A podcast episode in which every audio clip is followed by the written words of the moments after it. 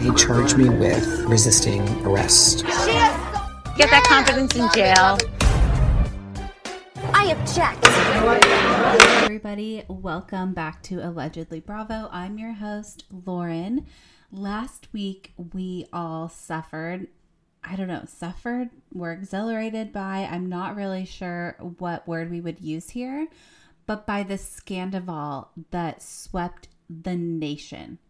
I mean, there was a ticker on CNN regarding this thing.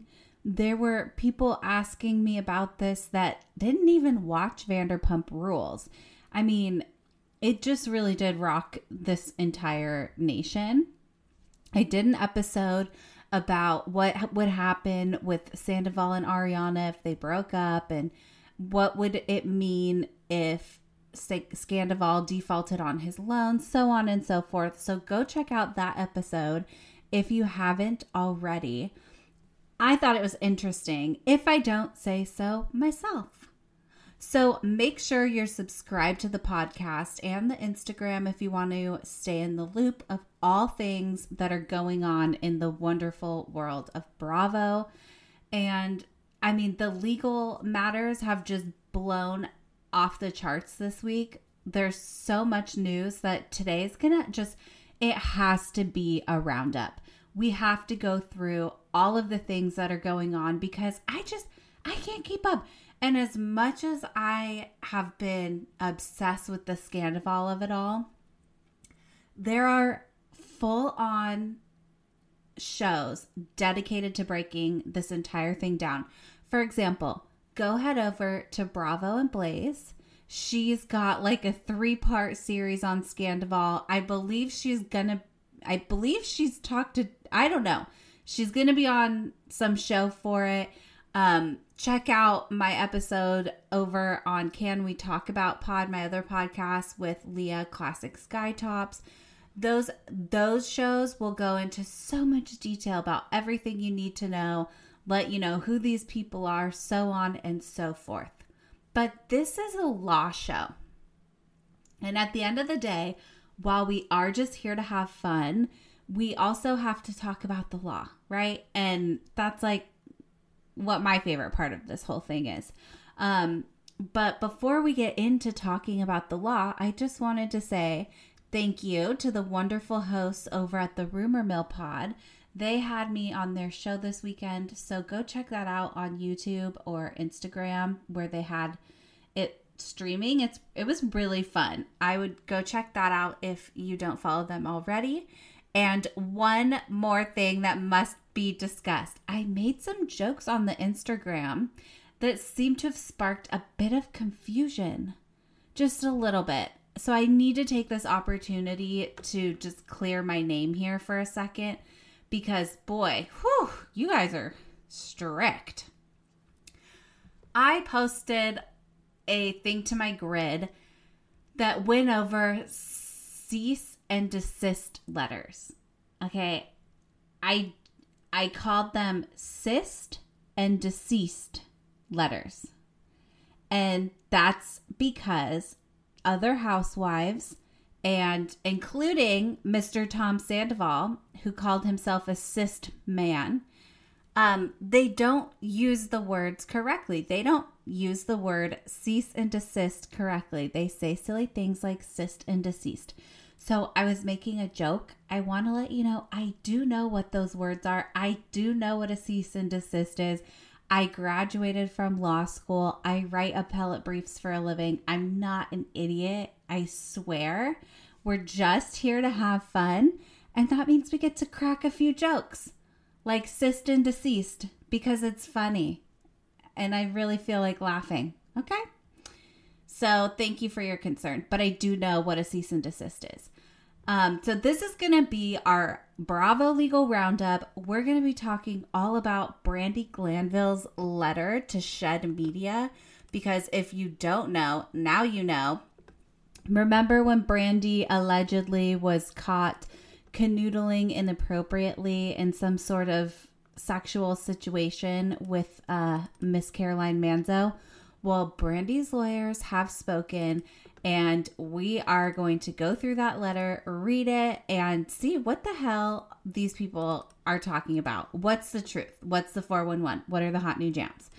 The next one we do have to talk about. I'm sorry if you're sick of TomTom, but we have to talk about the fact that Pump and TomTom have both had their liquor licenses suspended.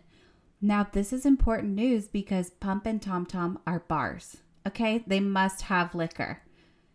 Or a license, at least, to sell it. Or else, like, what are you going to do? You know?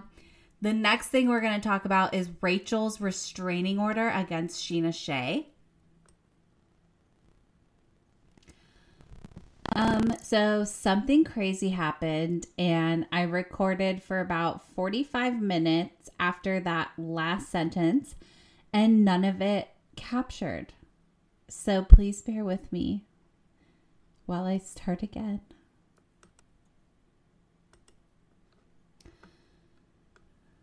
Okay, we're going to be talking about Tom Sandoval. I'm sorry, Tom. God, there are so many fucking Toms. Tom Girardi in the California bar.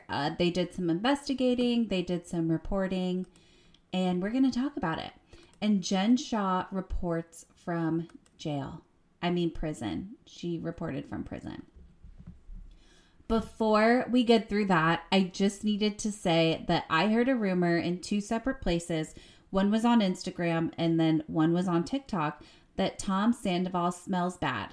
And when I say smells bad, what I mean is he smells like poopy. He doesn't smell good at all. He doesn't smell like alcohol or whatever. He just smells bad. Like, bleh. I heard that rumor. I heard that rumor confirmed. And then I started rewatching these episodes through the eyes of Tom Sandoval smelling bad. And it has changed everything. I'm on season 8 right now, and there was a part where Tom and Todd and Lisa are inside of the new TomTom location, and they're going to do construction, and they're talking about the building permits. And Tom Sandoval walks up to Lisa, and Lisa goes, "Oh, you stink." And that just completely absolutely confirmed it for me. So I implore you to continue watching, if you are, Vanderpump Rules through the eyes of Tom Sandoval smells like poop. I'm going to. I think it'll be fun. So our first story is that Brandi Glanville's lawyers have issued a letter to Shed Media and Warner Brothers. So apparently while they were filming the Real Housewives Ultimate Girls Trip, Brandi Glanville allegedly grabbed Caroline Manzo's boobies, and tried to kiss her. But other stories have come out, like accusing Brandi of doing a lot more than that, and of the a lot more than that being very aggressive and sexual in nature. So very confused about whatever's going on there. None of the footage has been released at all. Not in an advertisement, not an accidental leak, nothing. I personally am always a little bit weary about these pre-production rumors because I feel like they're put out there to gin up some sort of traction for these shows. And so when they put these rumors out there, I'm just kind of like, because now everyone's like, well, I got to see, did Brandi really touch Caroline Manzo? And it's like, maybe, but maybe not.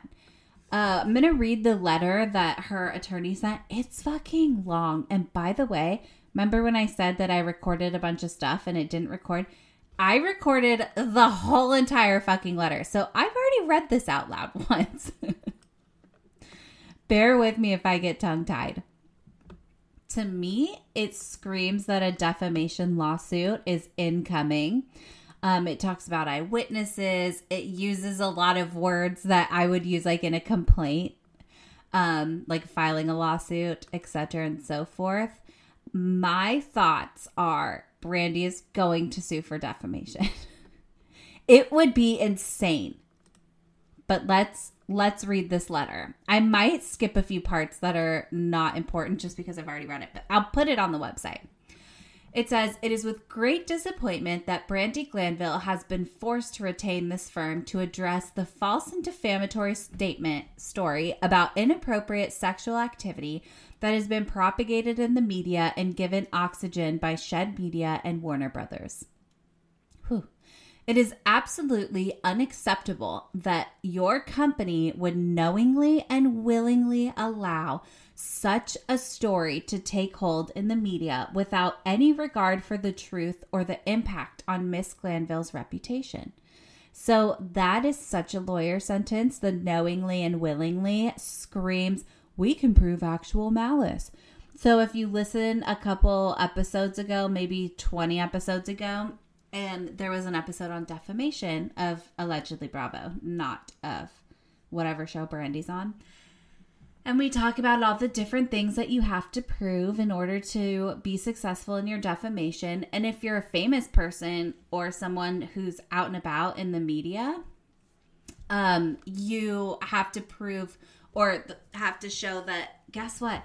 The person who said all these defamatory lies did it knowing that this was all fake and didn't even care if it was true or how it would impact Brandi's reputation. So to me, this is screaming, I'm gonna sue you. Okay, let's continue on with this narrative that Brandi Glanville has put us all in. You are in possession of audio and video recordings that clearly demonstrate that Miss Glanville acted appropriately and within the bounds of the law. Brave sentence to say. I would never ever say like my client was absolutely acting in the bounds of the law. I don't know. Would I? That's a bold statement. I'm sure they could find something illegal. Your company is aware that 3 eyewitnesses corroborate her actions, yet Shed Media and Warner Brothers has chosen to sit idly by and let this false narrative continue. It is shocking that companies of your stature would engage in such a cynical ploy for ratings. What is even more disturbing is that Shed Media has instructed Brandi Glanville not to seek legal representation or take any action to correct the public record. Oh my God, that's really bad. You should always get a lawyer. And if anyone tells you not to get a lawyer, go get a lawyer even faster. This behavior is simply unacceptable. We demand that Shed Media and Warner Brothers immediately release the full video and audio tapes and other documentation in your possession regarding Miss Glanville's completely consensual interaction with Miss Manzo. We are naming it on the front page, people. We brought her name into it. We will not stand idly by and allow this unjust treatment of Miss Glanville to continue. We expect a prompt response from Shed Media and Warner Brothers, and we are prepared to take all necessary legal action to protect Miss Glanville's rights and reputation. Although it is quite obvious, my client is facing a serious accusation of sexual assault, and I want to emphasize that this is not a trivial matter that can be brushed aside. While I appreciate that you take sexual assault claims seriously, I hope that you will also recognize the importance of addressing false claims and defamation in today's climate, where baseless accusations can have severe consequences for an individual's career and reputation.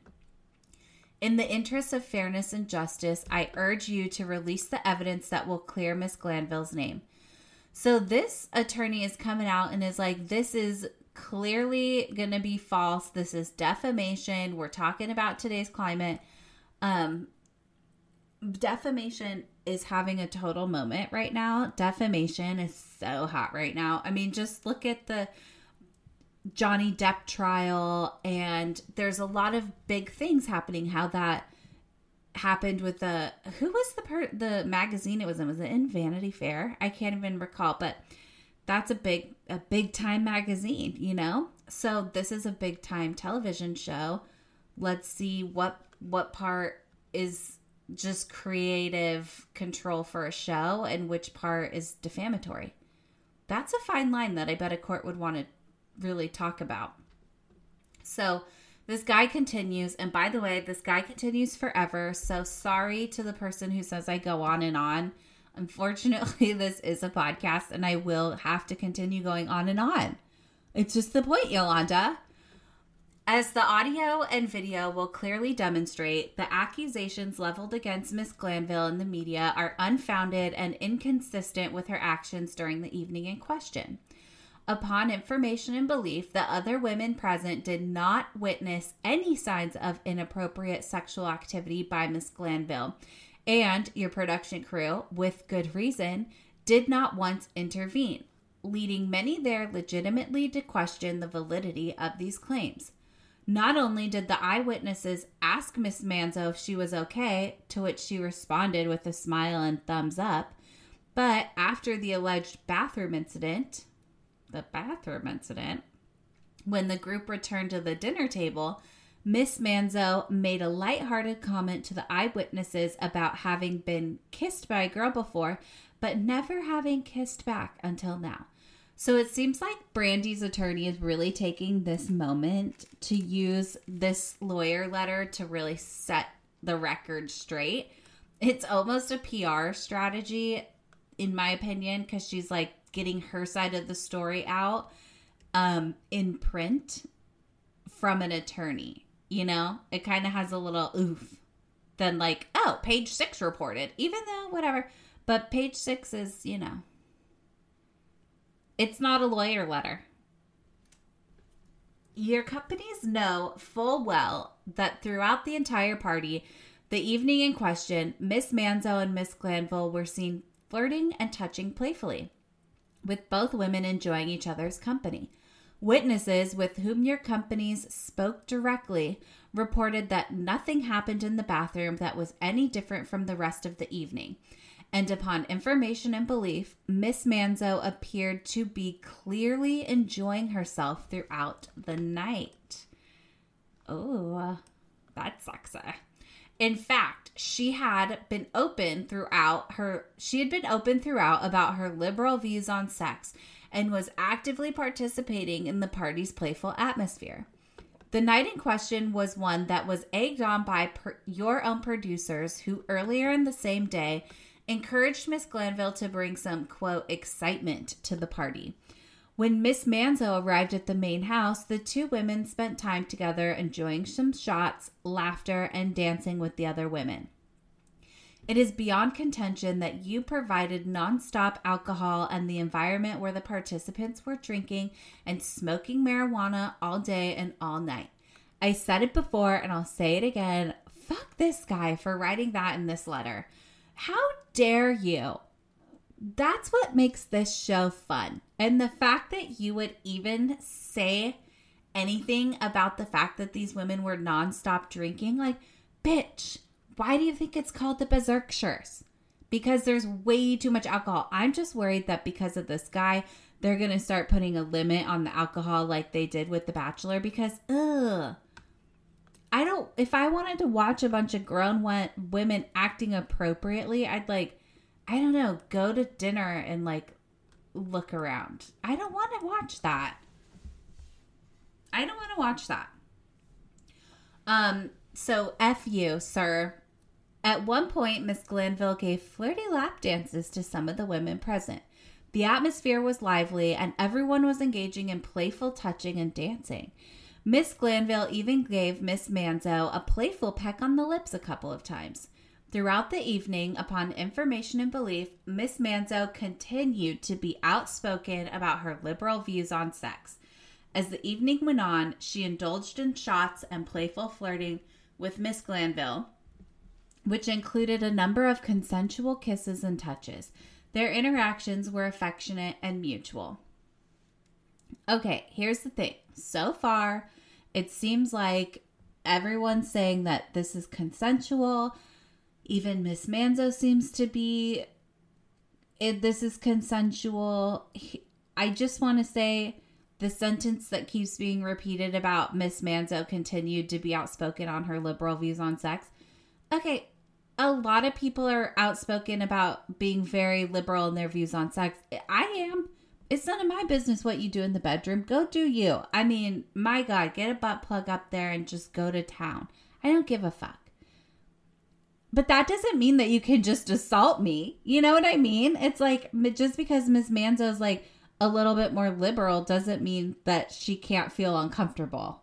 And so that's where I'm kind of... Also, you don't really get to tell people just because they consensually kissed you before doesn't mean that every kiss thereafter is then consensual. So while we are having fun reading this, we have to just kind of remember where we're at. Okay, so during the party, a snake charmer arrived because they're in Morocco, not the plaza. And the women eagerly picked up and even kissed some of the snakes. Okay, here's just one more thing I have to say. Just because you kiss some snakes does not mean you can, you know, you're then open to being assaulted. It's just, that's not it. And also, kissing the snakes, like, sorry, sir, this was a little much to bring up in this letter. What was your point? That they consensually kiss snakes? Like, that was weird. I think it was to set the scene for the rest of what's to come, because this seems like the incident at hand. So after they picked up and kissed these snakes, they all wanted to wash their hands and headed to the bathroom in Miss Rossi's room. So they're in Gretchen's room, okay? Miss McCord, which is Alex McCord from Real Housewives of New York City, Miss Rossi, which is Gretchen Rossi from Real Housewives of Orange County, Miss Glanville, and Miss Manzo were still in high spirits, giggling and flirting. In that bathroom, as the audio will confirm, nothing inappropriate or illegal whatsoever occurred. As you know, both from your interviews and the audio and the video that you possess, the four women washed their hands before returning to the party where they enjoyed some food and chatted. Throughout, Miss Manzo appeared to be having a great time and didn't telegraph any signs whatsoever that she wanted Miss Glanville to leave her side. Overall, the entire incident was comprised of some flirtatious conduct and kissing between Miss Manzo and Miss Glanville, and all of it was absolutely mutual and consensual. That Mrs. Glanville has now been accused of sexually assaulting Mrs. Manzo is ludicrous and absolutely uncorroborated by the other witnesses and by the audio tape. Your own production crew did not intervene because Miss Manzo did not appear to be in distress in any way. They are very much repeating this. It's starting to get repetitive.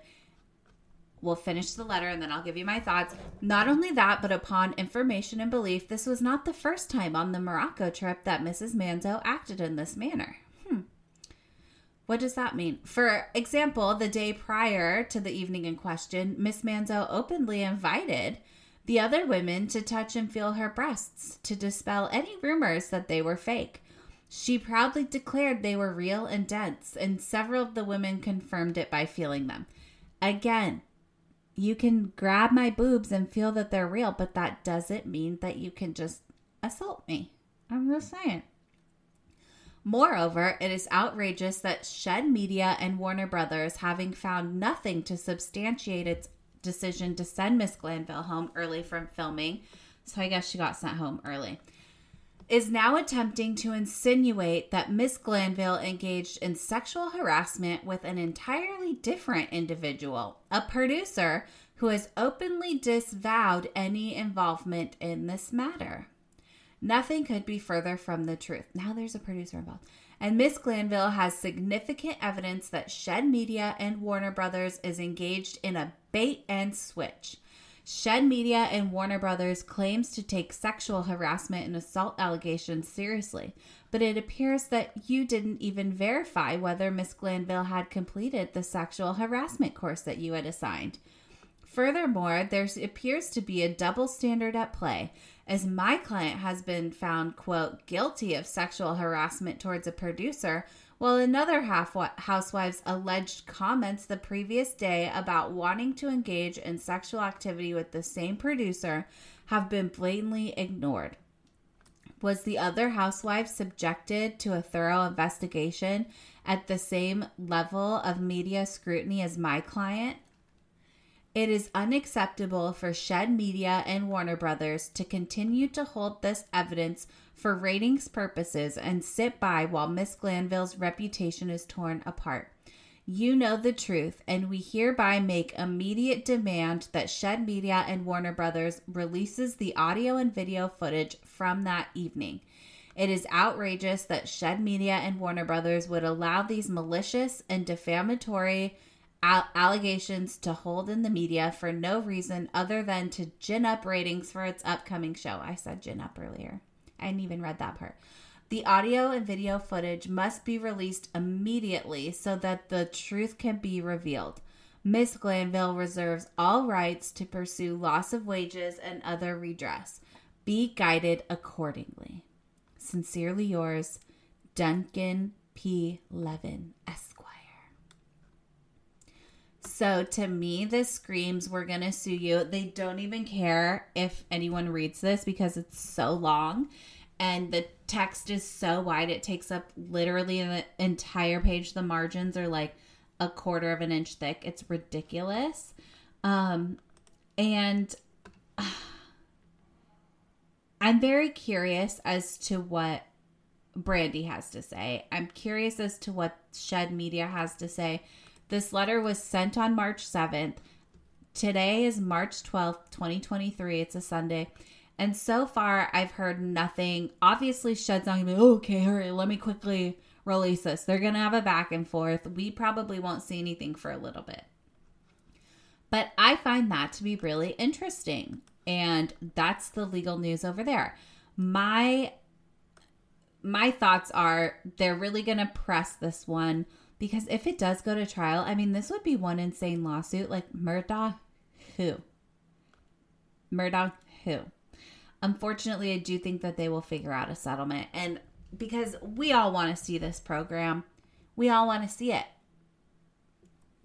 So stay tuned. I'll keep you guys apprised of the situation at hand. Story number 2. TomTom and Pump have lost their liquor licenses. Both TomTom and Pump have let their liquor licenses lapse. Okay, that's a tongue twister, but also, like, what the fuck, you guys? You guys sell alcohol. You're a bar. You can't let your liquor licenses lapse like that. So the WeHo Times reported that the Alcohol and Beverage Control, aka ABC, took away Pump's licenses. So this is what I found out when I was reading the licenses. Pump Lounge is owned by PUMP LLC. And the reason I spelled out PUMP instead of just saying Pump is that it's PUMP LLC. I want to know, does Pump stand for something? That's what I need to know. What is the P, the U, the M, and the P for? Because I was under the impression that it was Pump Lounge, like Vanderpump.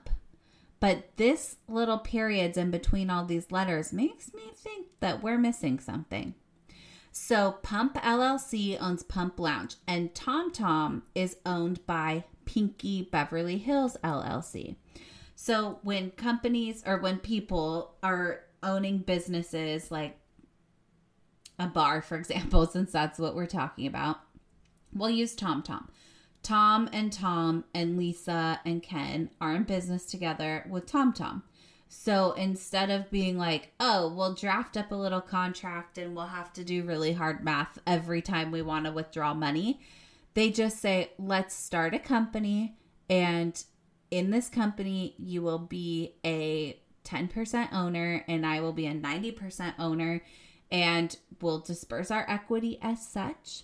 And the only thing that the LLC, in this instance, Pinky Beverly Hills, will be held by is TomTom. So TomTom will be like the only thing that the LLC operates, unless something else happens, but I don't know. But just to keep it simple, Pinky Beverly Hills is probably comprised of Todd and Lisa, or whatever the fuck his name is, Ken and Lisa, and Tom and Tom. That makes sense. But that's why I'm like, well, how did both of these liquor licenses lapse like this? If they're owned by two different companies. I don't know. It takes about 6 weeks to process payments and like have the portal updated. And as someone who used to live in California, that's like the time when you can start complaining and they might listen to you. You know, it's like, oh, it might take 6 weeks. It might take 6 weeks. It might never happen. And you're just going to have to live with that. It's just bureaucracy. But it'll probably show up. I don't know. Their Instagrams don't say that they're closed. So that's why I'm not too sure if this is an issue. But I had heard that the issue was, well, and this is per blog, and I'll just read it from the blog itself. During a routine inspection by the Alcohol Beverage Control, it was revealed that several violations related to the sale and service of alcohol, including the sale of alcohol to minors. I just said sell like one of the sister wives or one of the Real Housewives of Utah. Oh, maybe I'm turning into one. Well, so apparently they're selling alcohol to minors. The violations occurred between July and September of 2022. Okay, but it's March. At what point is like, is the crime over? You know, did they just stop in September 22?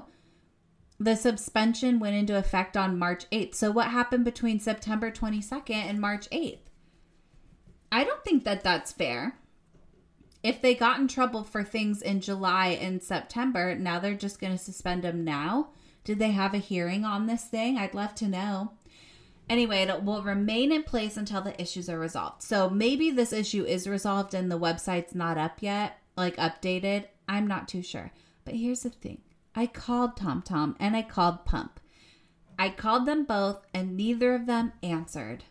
So I couldn't get you any information beyond that. I could keep trying, but they're closed on Monday and Tuesday, and they were not about to take my call on Saturday or Sunday. They're harder to get into than the passport office, which is another bureaucracy little shindig that is really hard to process. While we're in the neighborhood of West Hollywood, we need to just stay here for a second and talk about Rachel, aka Raquel Leviss, from Vanderpump Rules, filed a civil harassment restraining order against Scheana Shay. Oh my God. So for those of you who don't watch Vanderpump Rules, Raquel, aka Rachel, they're used synonymously, was the other woman that broke up this really iconic couple that was named Tom and Ariana. Ariana's best friend is Scheana Shay. Scheana Shay and Raquel, the other woman, were together when news broke that Ariana found out about the affair. Turns out, allegedly, according to Rachel, Scheana Shay found out about the cheating and punched Rachel in the face. Now, here's the thing. Things have been coming out now that are like, well, Rachel actually had this black eye because a story or a post came out with the black eye. The photos were released. There were a couple photos. Some were glam, some were lit, some were not, some were makeup. One had glasses. But then stories started to come out that Rachel might have had this black eye before Watch What Happens Live, which is important because Watch What Happens Live is our time anchor for this situation, because that's when, after Watch What Happens Live, is when allegedly Scheana hit Rachel. But now people are saying that she had this black eye. So I don't know. This is really an issue of facts, if you ask me. So what's a restraining order? Well, civil harassment restraining order is the type of restraining order that you can file against someone who you're not closely related to, and you've not been intimate with them. So like this is your landlord, hopefully your neighbor, or like a coworker. Maybe you've been intimate with them, but if you have been intimate with any of those types of people, it would be a domestic violence restraining order. You're not always domestic with a bunch of people. So because Scheana and Rachel are coworkers as people on Watch What Happens on Vanderpump Rules, she can have a civil harassment restraining order. So a civil harassment restraining order can be granted against someone who has harassed, stalked, threatened, or harmed another person emotionally or physically. So she can be like, I'm scared. I'm emotionally harmed or physically harmed. The judge can grant the restraining order to protect someone, their family members, and their pets. So I didn't see that she asked the court to protect Graham Cracker as well. But if she was afraid that Scheana Shay could attack Graham Cracker, then Rachel could have asked the court to also protect Graham Cracker.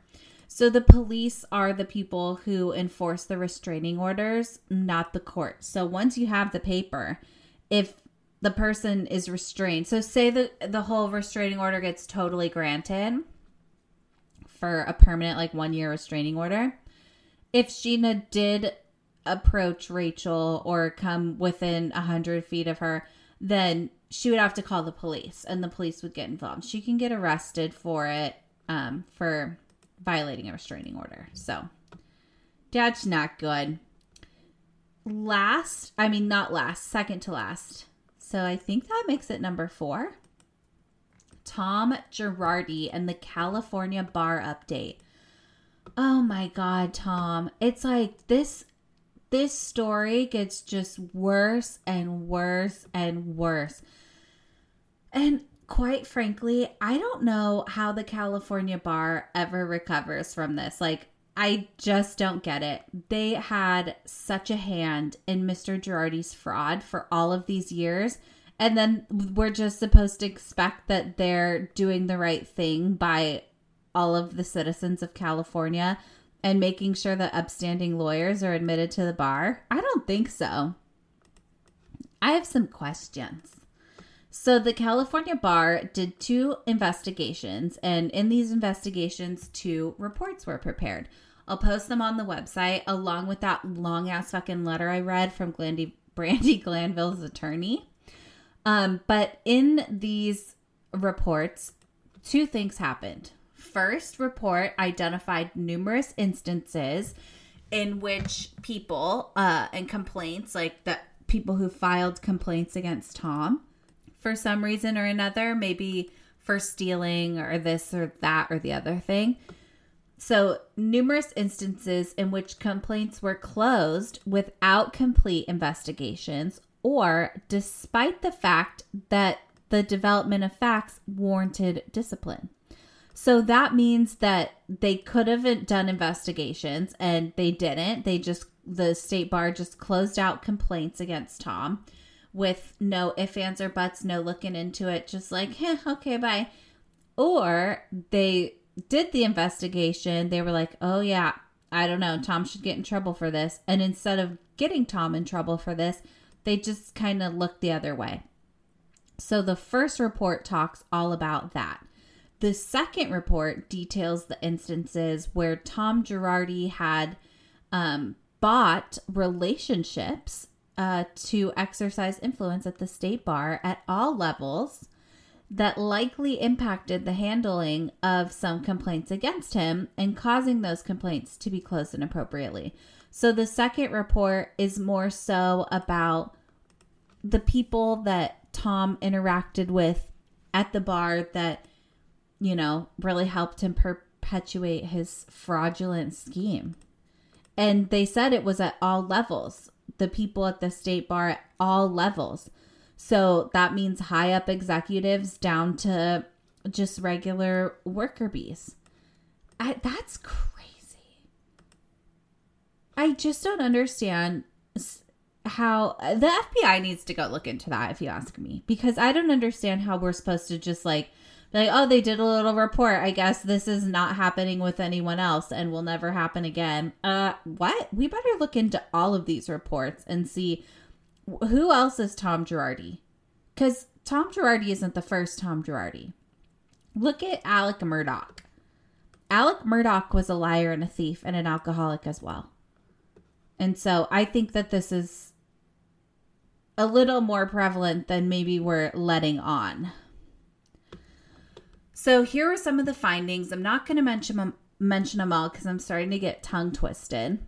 But the former State Bar employee named Tom Layton, who was terminated in 2015, and his wife received gifts and payments estimated at over $1 million. And those gifts or payments were never disclosed. So Tom just like gave this guy and his wife $1 million. Okay, must be nice. Former executive director Joe Dunn, so that's a big high level, who was terminated in 2014, made questionable terminations of two different attorneys who were advocating for disciplinary actions against Tom. So once they had some whistleblowers, they just fired them. Okay, that feels a little untrustworthy, I would say, to say the least.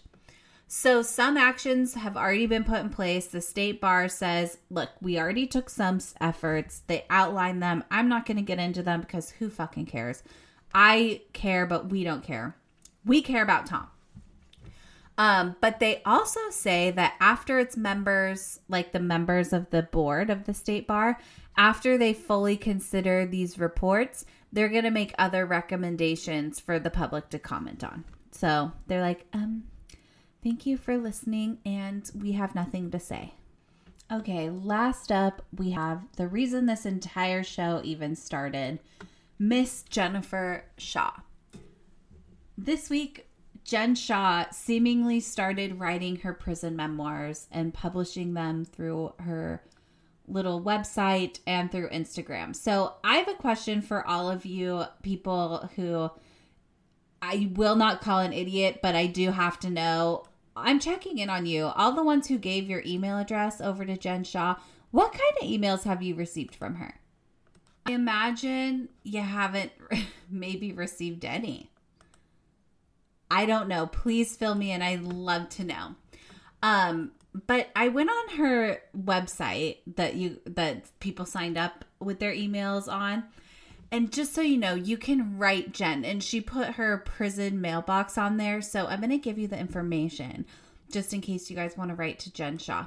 It's Jennifer Shah, number 37357-509, Bryan Federal Prison Camp, P.O. Box 2149, Bryan, Texas, 77805.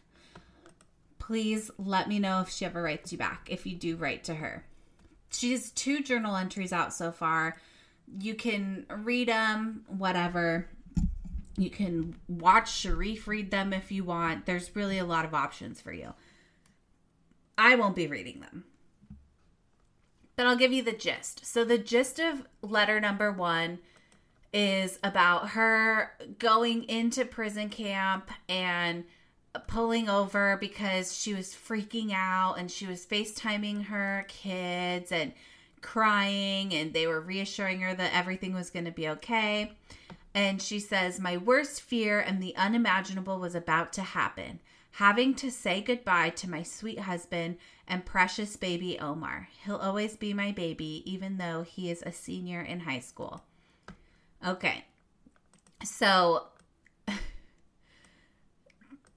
that, I don't know why that makes me laugh, because it reminds me of Meredith Marks and her son Brooks Marks, and the guys over at Watch What Crappens are always like, oh yeah, my toddler Brooks.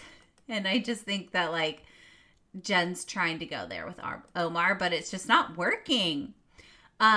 So then she goes on and on and on and on and on about what it was like to check in and this and that and the other thing. And, oh, I cried. And a lot of expose about the crying.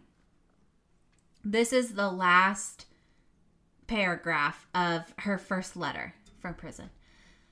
I approach a window outside of a building and am asked to say my name and Bureau of Prisons identification number. We then walk across the yard to open doors where my reality will now be federal prison camp. I turn to get one last glance at my husband and son. I wave at them for the last time before I enter the doors. Okay. Prison sucks. Prison sucks. Letter 2. Kashana, whose nickname is Special K, also surrendered with me yesterday. We've kind of stuck together the first full day as we both walked in shocked and stunned and scared, trying to figure out where to go from here. She talks about her breakfast. It was a brown bag breakfast, and it had one piece of wheat bread, an apple, 2 packets of jelly, and 1 packet of instant oatmeal. She ate the bread and kept the rest for later just in case she got hungry. She said she took a really emotionally traumatizing nap. She goes into a bunch of exposé, and then finally she's like, oh, I can finally activate my PAC number, which I would assume is like some prisoner contact number. So she had to set up a little voicemail and everything. And she says, quote, the only way I can make a telephone call to the outside world is by activating my PAC number.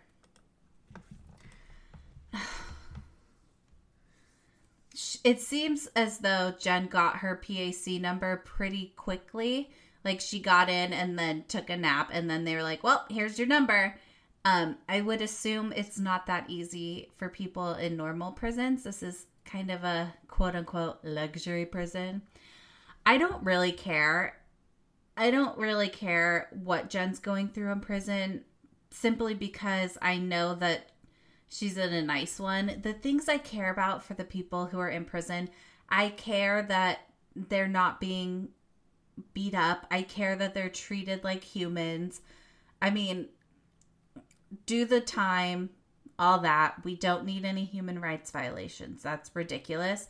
I'm not worried about that happening here to Miss Jen Shah. And if she does, then I'll read that journal entry and we'll start a protest. But until then, Jen, you hurt a lot of people.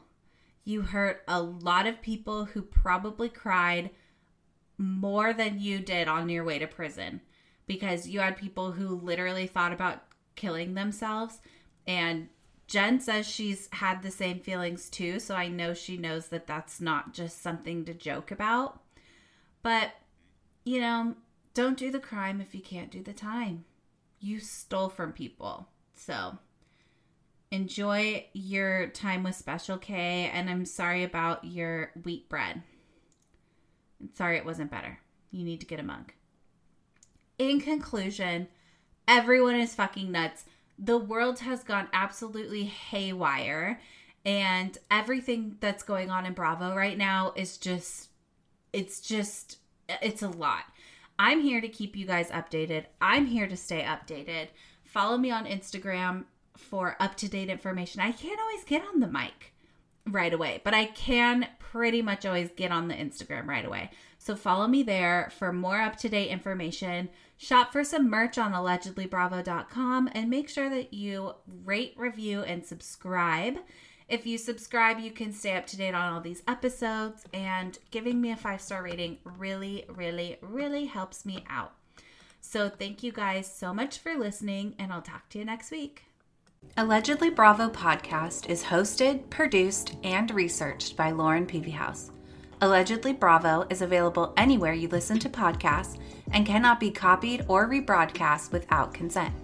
Don't forget to rate, review, and subscribe. It really helps me out.